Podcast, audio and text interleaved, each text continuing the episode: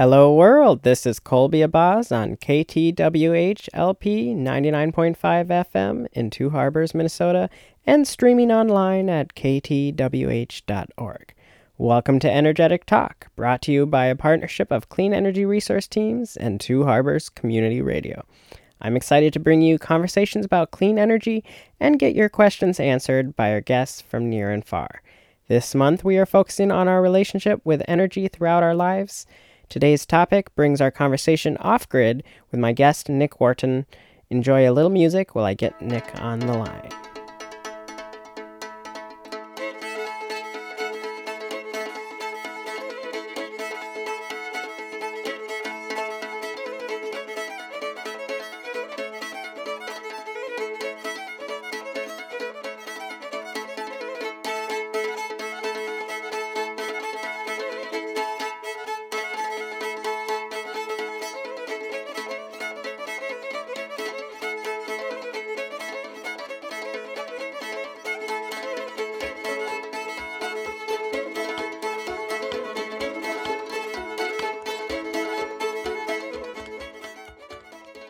I'm pleased to welcome our guest, Nick Wharton.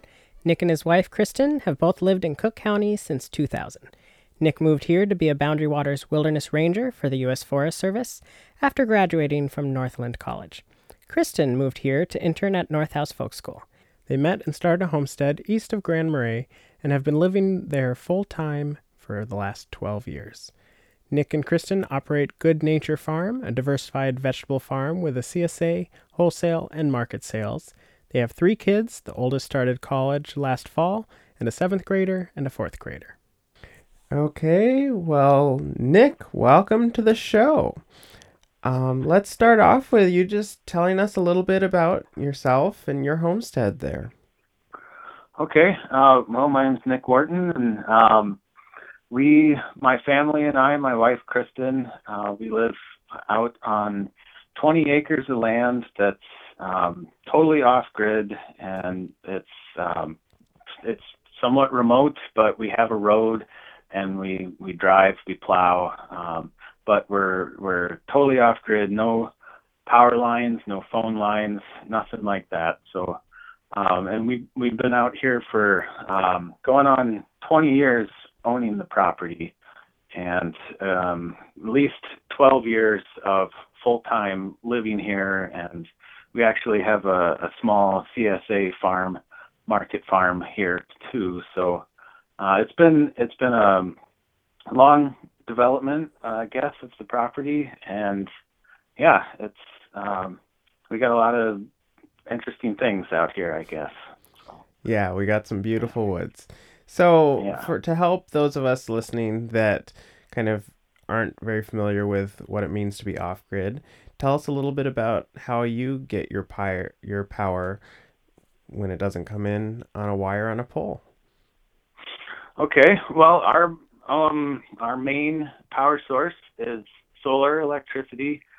We have not a big system by some measures, but it's enough for our household. We have about 1,400 watts of generation ability with our solar, and that supplies, like I said, the household with I'd say probably 70% of our electricity. The other 30%, in particular this time of the year, is generator power. So we do run a generator to supplement, I guess, our solar. But there's 5 people in our house, like I said, my wife, and we have 3 kids. I guess we're down to 2 now because our oldest just went off to college last fall. So, nice. But still, we did have 5 people in the house, and it's a fairly modern house. And people maybe have an idea about living off grid that you don't have as many of the conveniences, and by far we didn't at the beginning, but we now run a washing machine sometimes, and a well pump, and ceiling fan, and all that sort of thing. So all the electrical luxuries. A washing machine. yeah washing machine was a big one when we got that. So yeah, but yeah, so that's that's our main source, and our backup generator is on an as need be basis. We have a battery bank that we keep full with the solar as much as we can, and then if we have to, we'll run the generator. And this time of the year, as I said, it's quite a bit more than summer. I mean, we'll go weeks without running it in the summertime. Right. There's a lot more sun in the summer and a lot longer days. I know I really feel the short days this time of year. Yes. Yeah. Cool. And so you mentioned 1,400 watts of production per hour from the panels, but do you have an idea of kind of how much power you use compared to, say, a traditional home, which is about 600 kilowatts a month? 600 kilowatts a month. Well, I'd say we're using probably maybe up to 10 a day at the peak, because we do try to run stuff. I guess I don't have a real good comparison, I suppose, because we run a lot of our electric during the day when the solar is producing. If we can do laundry or vacuum or take showers or whatever we need to when the sun is shining. So I guess I don't keep track at that point if we have enough coming in to just use it. So right, because it doesn't have to go in the batteries. You can just use it straight from the panels. So, yeah. So how much has kind of this off-grid life changed your lifestyle, or how much of an adjustment has it been? Well, it was definitely an adjustment, and it was, a commitment to it as well, because we're actually 3 miles from the nearest power lines. It sounds really far out, but it's a county road is where the power lines stop, and then we're 3 more miles. So there's really no chance of ever getting it back here to where we live. So we were really, made a commitment to it. And I guess you have to think a lot more about when you do things, like I was saying, when the sun's shining, use the power, and how you do things. And, we do give up some ease of certain things. Our main heat is wood. We do have some propane, but there's never going to be any electric heat. Oh, wood is so nice to heat with anyways. There's nothing that beats standing in front of a wood stove. Exactly. Yeah, we really get warm that way. Really feel it. So, and we cut our own firewood out here. We've had pretty much all the wood we need that we can get here on the land.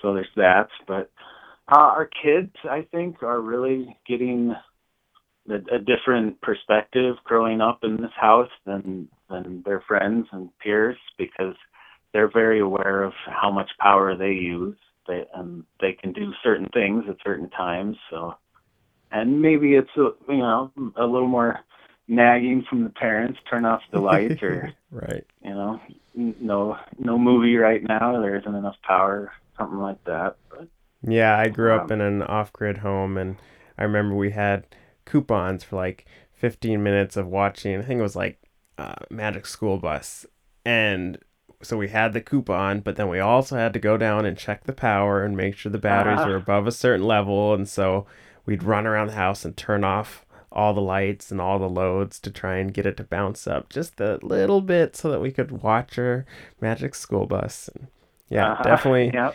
made me very closely related to energy, and I think was part of the inspiration for why I joined Clean Energy Resource Teams. So yeah, that's great. I think that hopefully that'll serve them well in life, being more aware of the resources that they're actually using on the planet here. Yeah. So what made you decide to go off-grid? I mean, it sounds like your location dictated it to a large degree, but were there other factors that kind of, other than the location, that made you decide to take that life choice? I guess I was somewhat inclined to try to get further out and get away from power, so to speak, or the power lines and everything.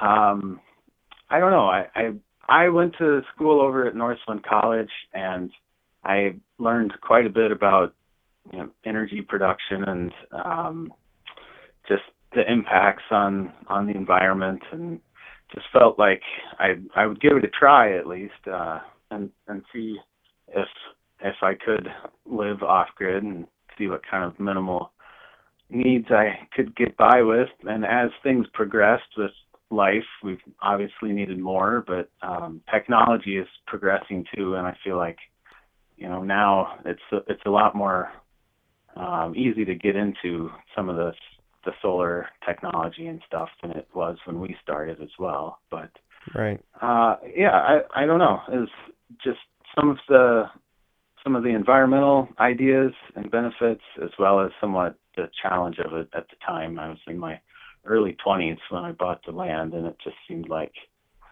it was a really nice piece of land. It definitely, we didn't set out with the intent of farming necessarily. That's been more developing along the way, but it was the place I wanted to be, and this is what I had to do to be here. And then I met Kristen here in Cook County in Grand Marais, and we both sort of set our minds to it, and I guess nice. Yeah. And now it seems like you're living it in the lap of luxury and really enjoying that life. Yeah, lap of luxury might be a little bit of a stretch, but we're definitely a lot more comfortable than it was at first. And that's, I guess, something people should keep in mind, that it's to start a homestead from scratch off grid, especially. It definitely won't be comfortable at some times. You'll have to be going out when it's negative 20 and trying to get the generator to start so the batteries don't die, and that sort of thing. So, but it's getting better every day. Like I was saying, the technology and the price and everything seems to be getting better. Yeah, I know installing solar has plummeted in price, and so, I mean, you could probably get a system your size for quite cheap, and it is also quite impressive. I've noticed that off-grid solar systems can now be sized and built big enough to run air conditioners if that's important to you, or meet whatever needs you might have. And so it really then just comes down to kind of what sort of lifestyle you're looking for, but then also cost, of course, is a factor. But I guess in your case, it probably would have cost thousands of dollars to get the grid wired out to you. So, hey, that makes a solar system tens of thousands, a lot cheaper. So. Yeah, tens of thousands. Yeah, that's one of the things I've been musing about lately, as far as the grid on a bigger scale, as far as for rural, low density areas like where you're living. Does it make more sense for everyone to be off grid so that we don't have such a high infrastructure cost for all those miles of line? Because I know Cook County has a very high mile of line per customer, and that really eats into the kind of profitability and just the ability to charge reasonable rates and stuff. So, yeah, that makes sense. And if we had the option to hook up to the grid, it'd be a tough choice now at this point. I guess the farm and some of the needs there may have pushed us to do it if it was available, as far as refrigeration and stuff like that. And we do look to expand our system, or possibly, ideally, our long-term goal would be to build another building that is more devoted to farm purposes, and have it as well have a freestanding system for that building. Mm-hmm. So, which at this point might be a lot more reasonable than it was at the beginning. Yeah, no, technology's come a long way, but it's nice to see it's working for you as it is. And there's always that option of kind of adapting it or scaling it up or adding more onto it, especially, with the farm and that commercial use. Could add a lot more load and electrical need.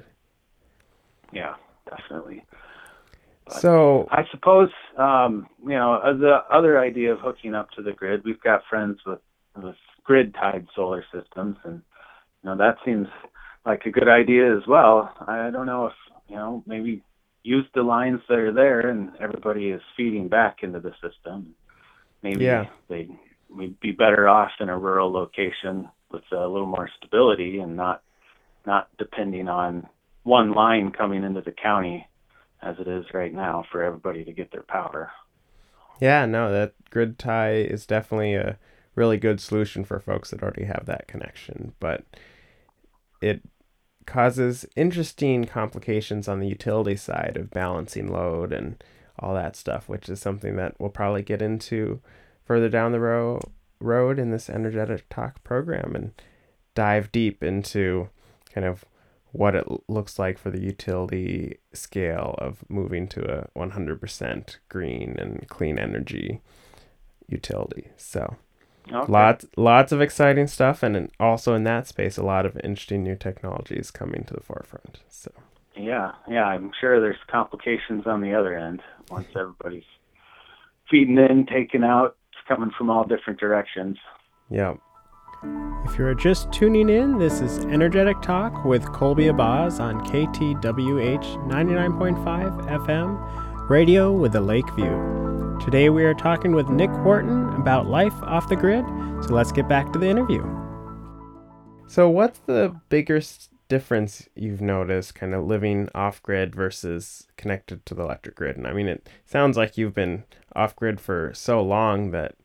But I'm sure you've got neighbors or friends and have that, kind of one annoying thing. We're like, oh, gosh, I wish this was different. I come up with a list of annoying things probably. Really selling this off-grid life. Yeah, I mean, it's nothing that is, we're not suffering because of it, but I can think of one on a cold morning like this. It would sure be nice to just plug in the block heater on the car without having to think about it and making sure that the car starts to take the kids to school. That's one thing. Yeah. Dishwasher, there's another one. And we might be able to make that happen at some point, but we haven't had a dishwasher since we've lived out here. So.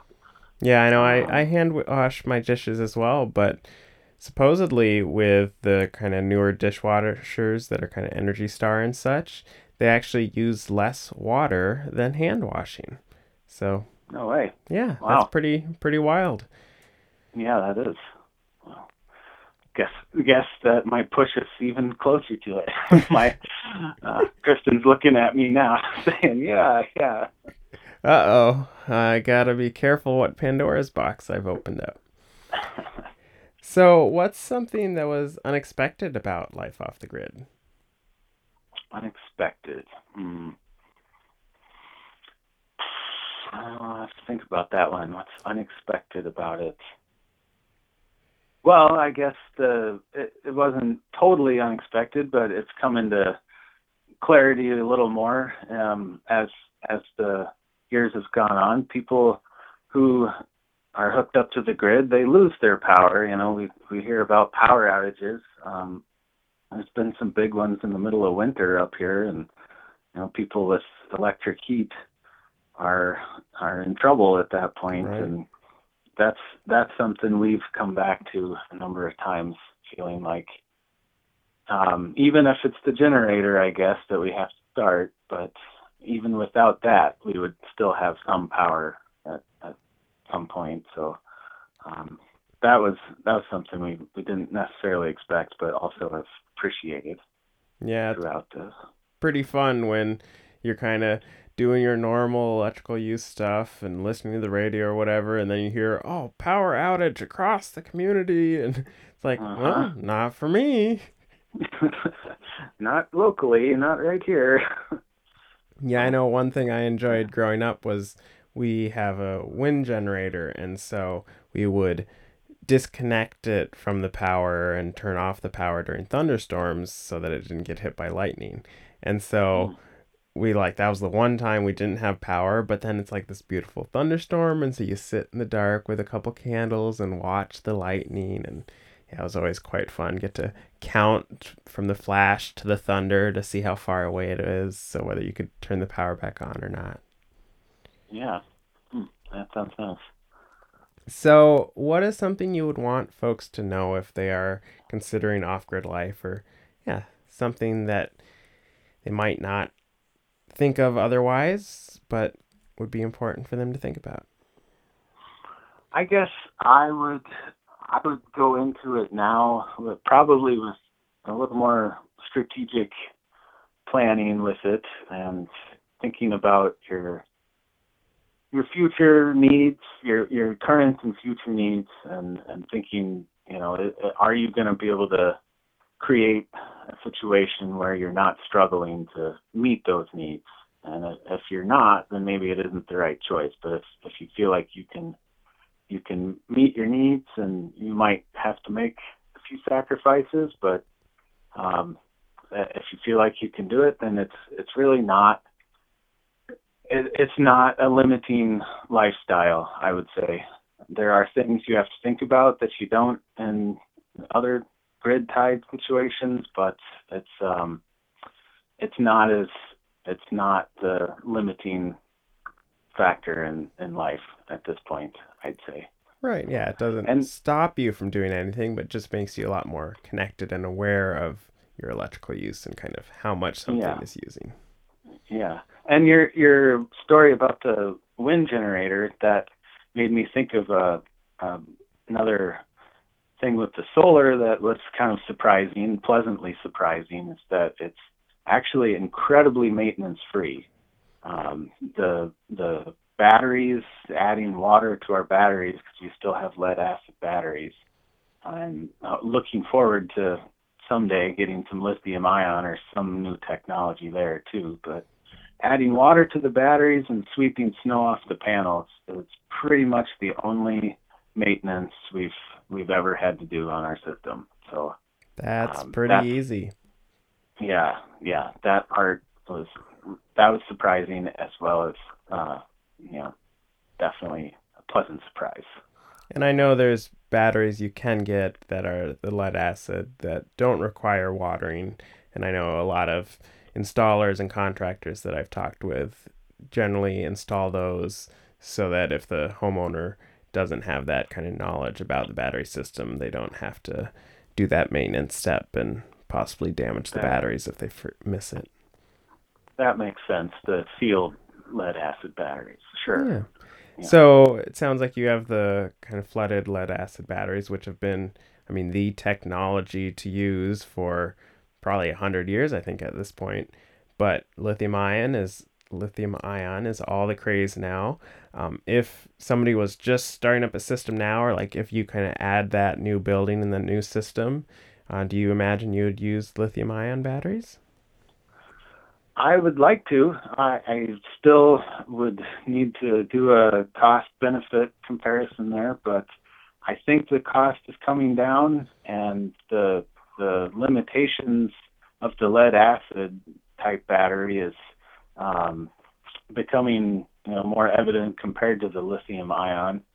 So if the cost was affordable and we could get what we needed, then I would do it.